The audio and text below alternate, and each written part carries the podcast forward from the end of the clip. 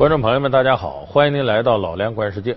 如今中国的有钱人呢是越来越多了，很多有钱人呢很重视教育，他倾向啊把自己的下一代啊送到国外的贵族学校去，希望自己的下一代呢成为贵族。当然，在我们现今中国社会啊，贵族啊上等社会已经不是那么刺眼的名词了。你比方说，有的人呢就把孩子送到英国的著名的伊顿公学。啊，说那是出了名的培养贵族的学校，可是到那儿去发现呢，这孩子呀得每天粗茶淡饭，睡着硬板床，受到很严格的甚至半军事化的训练。有些家长就不明白了，这怎么这这种苦行僧式的生活方式和培养贵族这也没联系？那么真正的贵族到底是什么呢？为什么贵族精神在中国一直是稀缺资源呢？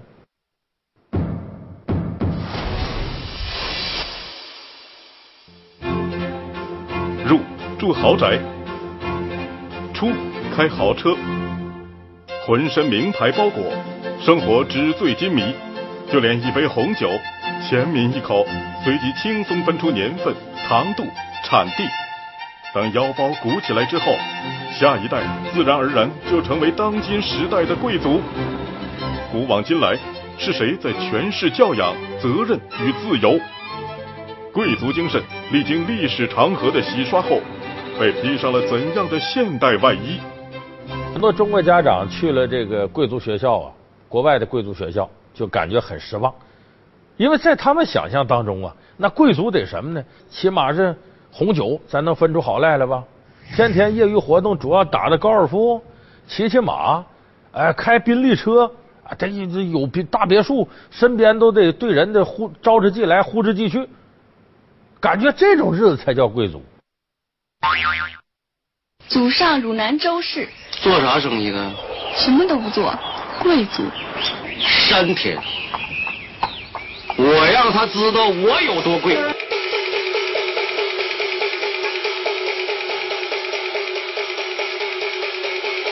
现在我宣布，秦先生是秦桧第二十八代嫡孙。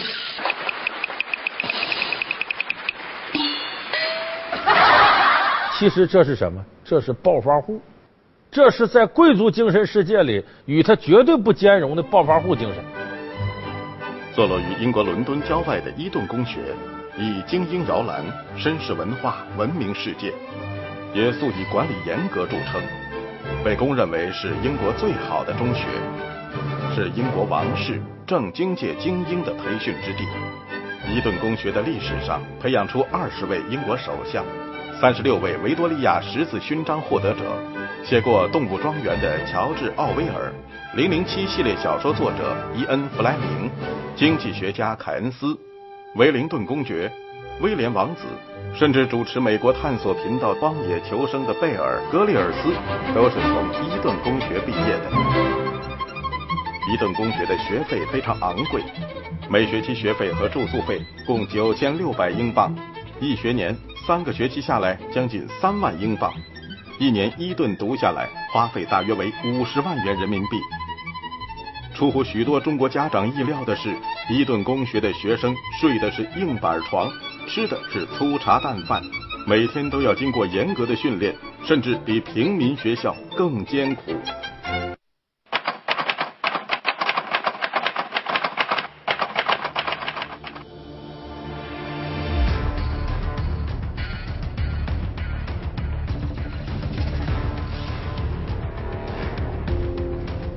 以深圳一所学校为例，该校每学期都有高尔夫球课，主要是进行高尔夫球课的教学。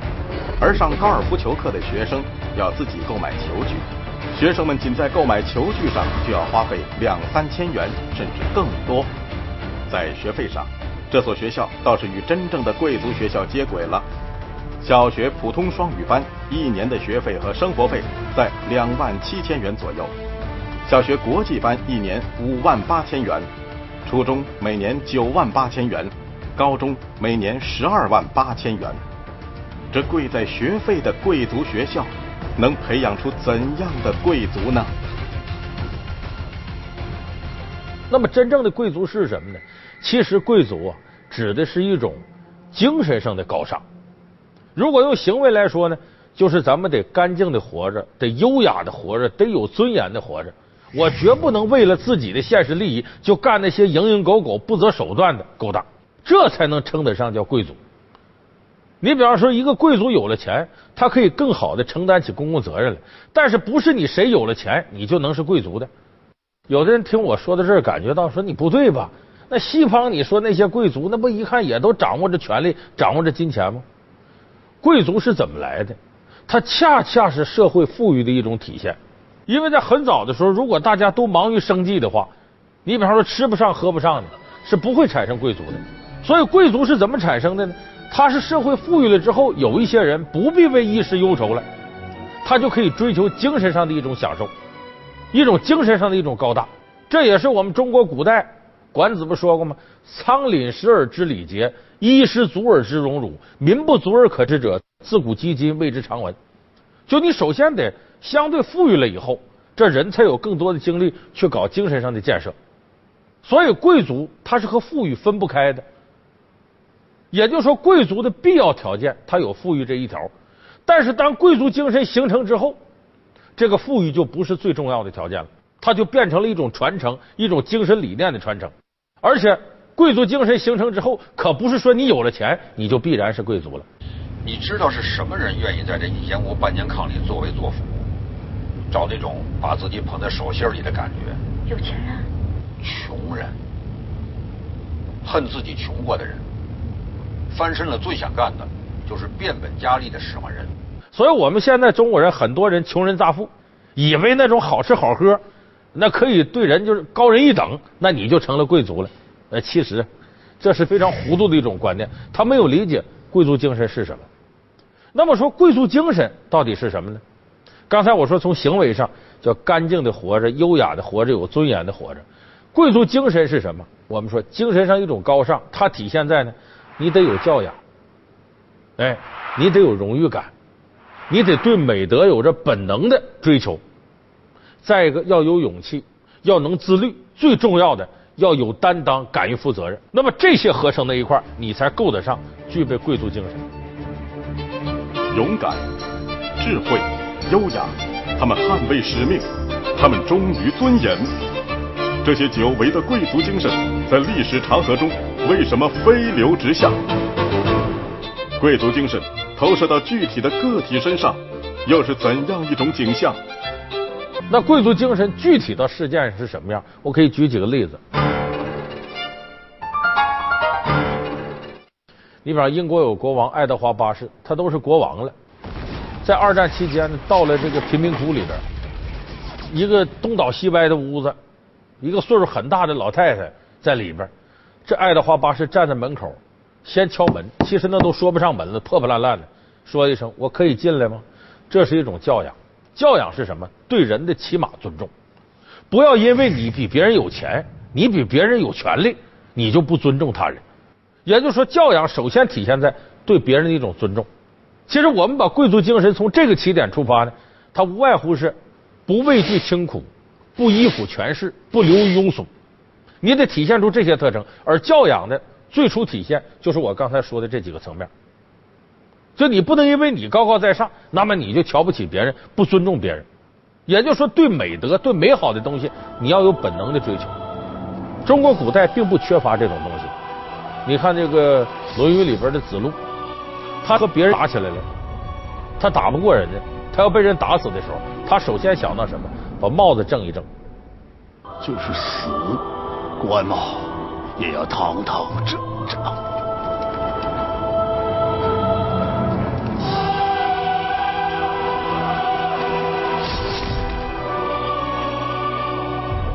就说我呀，死是死了，我得有尊严的死。你对这种美德的追求，在春秋时候非常多见。历史上有个经典的例子，宋襄公时期，那也是春秋五霸之一，跟楚国打仗，楚国那边船渡河。他大臣就建议他，你半道打他，他正好在河里头呢立足未稳呢。宋襄公说不行，那你我们是堂堂之师，怎么能够攻击正在渡河的半渡之兵啊？不好，不道德。等他过到河边了，上岸了，说正好趁他呢这个排阵没排好攻击他，那不行，那不道德。寡人，今天宁肯为仁义，战死疆场。结果列好阵了，宋襄公让楚国人给打败了。君子之战要以仁义为本呐、咱们后世有很多人也都讥笑宋襄公是愚蠢。其实我倒觉得宋襄公，他对这种美德的追求，对礼仪的追求，不能因为我为了眼前的利益，我就丧失掉我的美德，丧失掉我的尊严。其实我倒认为这是一种很高贵的贵族精神，就是他对美德有着本能的一种遵从。再一点，我们说到这种勇气、责任和担当，就是你必须要负担起属于你的责任来。你像那英国的国王乔治六世，在二战那么紧张的时候，他赶到前线去待着，赶到那里去慰问士兵。就是我作为国王，我必须承担起属于我的责任。同样是毕业于伊顿公学的英国王室成员哈里王子，二零零七年四月十二日，从桑赫斯特皇家军事学院毕业后，进入英国皇家骑兵团。在二零零七年十二月中旬，开始到阿富汗前线服役，与塔利班部队作战。当二零一二年度返回阿富汗战场时，哈里王子已经成为一名优秀的阿帕奇攻击直升机的驾驶员，而这样的资格只有百分之二的最优秀的直升机驾驶员才能获得。虽然贵为王室成员，哈里王子在战场上直面与战友同样的危险。二零一二年九月十四日，哈里王子和塔利班武装分子进行了一次正面的交锋，距离仅仅为大约三百六十五米，交火时间长达三个小时。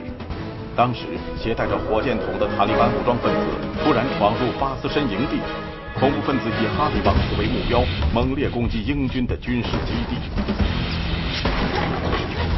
但哈里王子告诉自己的指挥官，他将继续留在这里。与性格相对保守的哥哥威廉王子不同的是，哈里王子一向热爱冒险。二零一一年，他还和一支名为“与伤兵同行”的慈善探险队远赴北极，历时一个月，徒步跋涉三百二十公里，最终抵达北极点，筹得善款近二百万英镑。二零一二年五月，美国国务卿鲍威尔还向哈里王子颁发了人道主义奖，以表彰他对英国伤残士兵的帮助。所以这种责任，它也是贵族精神一个非常重要的组成部分。你像咱们再举个例子，泰坦尼克号，咱很多朋友都看过，那体现了一种真正的贵族精神，这是真事儿。就是当泰坦尼克号要沉没的时候，船长是不能先跑，他要跟这个船共存亡。而且船上这些这个演奏者在甲板上演奏乐曲，安抚慌乱当中的人。就我们跟这船共存亡，我们不做先逃命的人。最后，这个首席乐手说：“今晚上能跟大家合作，是我毕生的荣幸。”演奏完了之后，这些乐手散去，也准备逃生的时候，首席的音乐手回到这个位置上，接着演奏。旁边乐手一看又回来了，跟他在一块儿，然后很从容的，大家在音乐声中跟这个船一起沉没。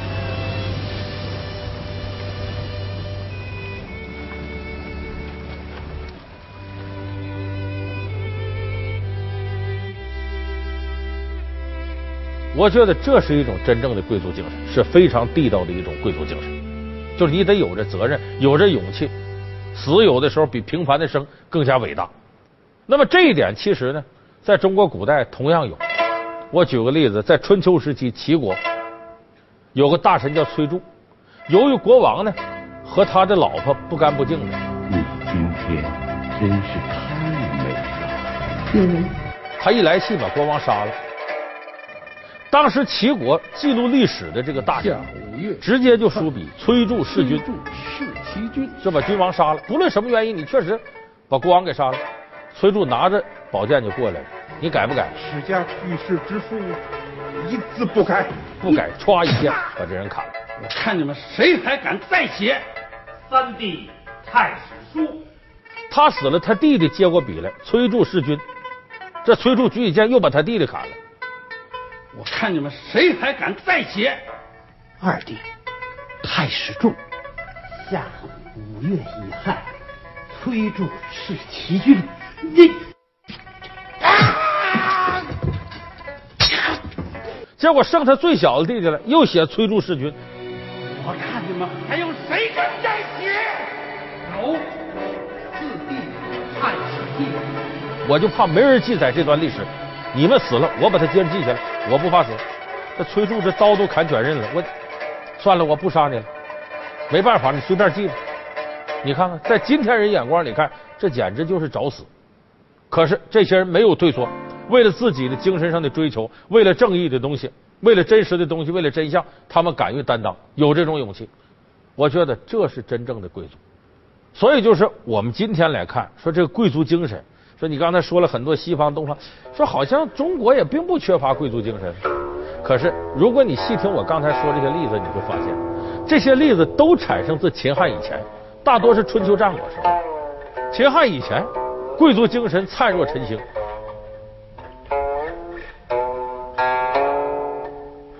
可是秦汉之后，几乎就中国离贵族精神越来越远。为什么呢？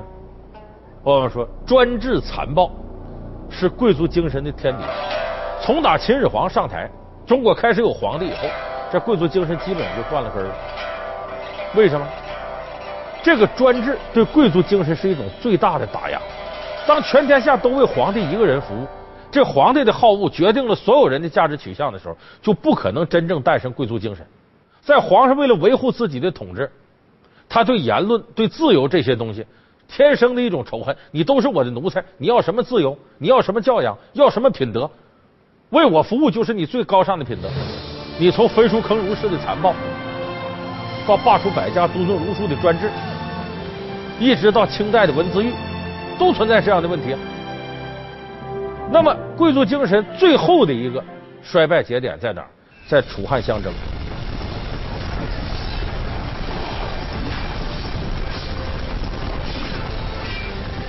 你发现项羽跟刘邦，项羽毫无疑问是个失败者，刘邦是个成功者。可是你会发现，很多人倾慕项羽，蔑视刘邦。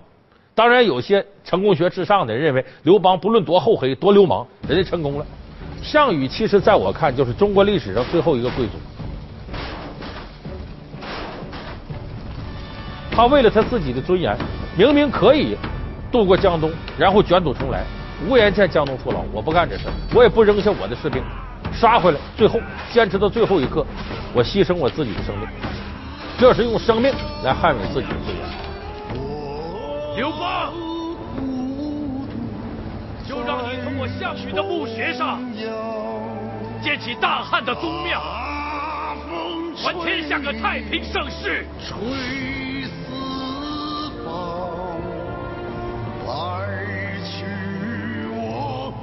敢担当。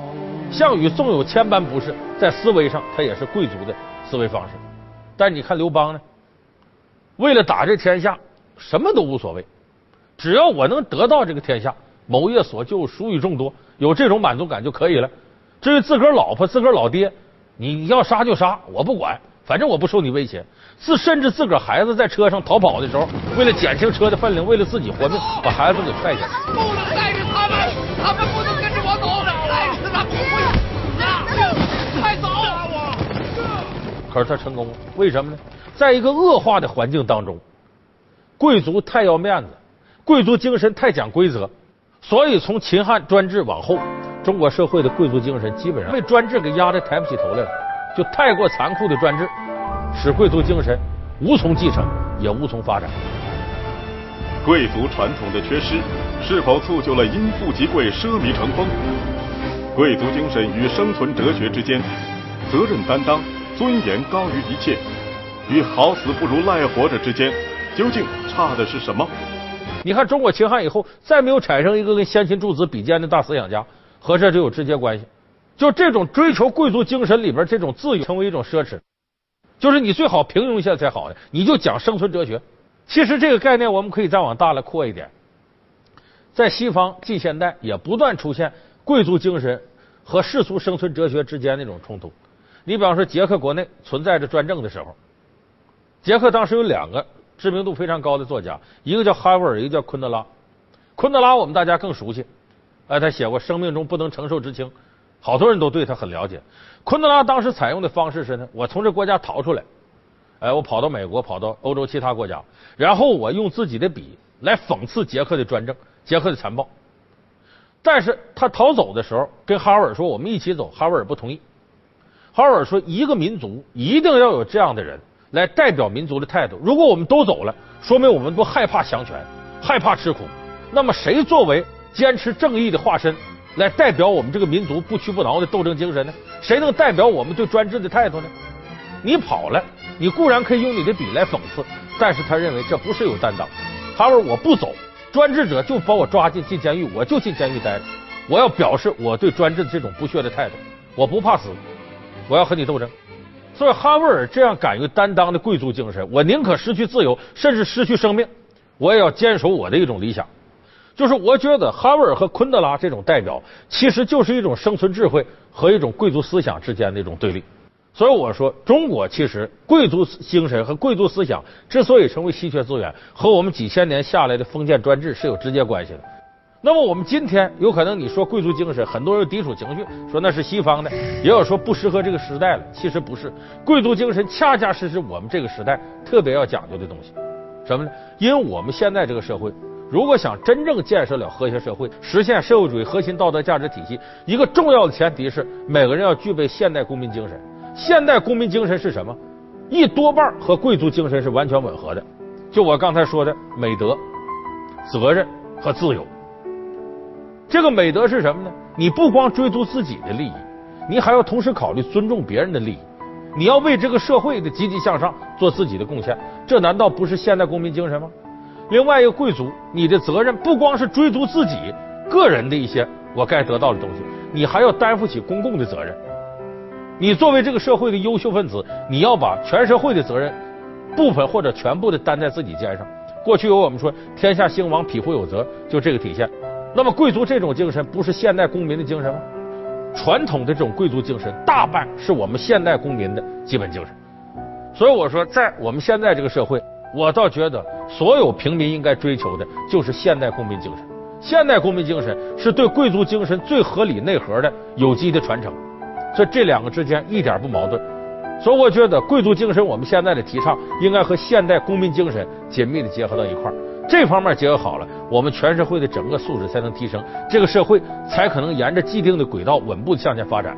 所以我说，强调贵族精神就是现代公民的精神。好，感谢您收看这期《老梁观世界》，我们下期节目再见。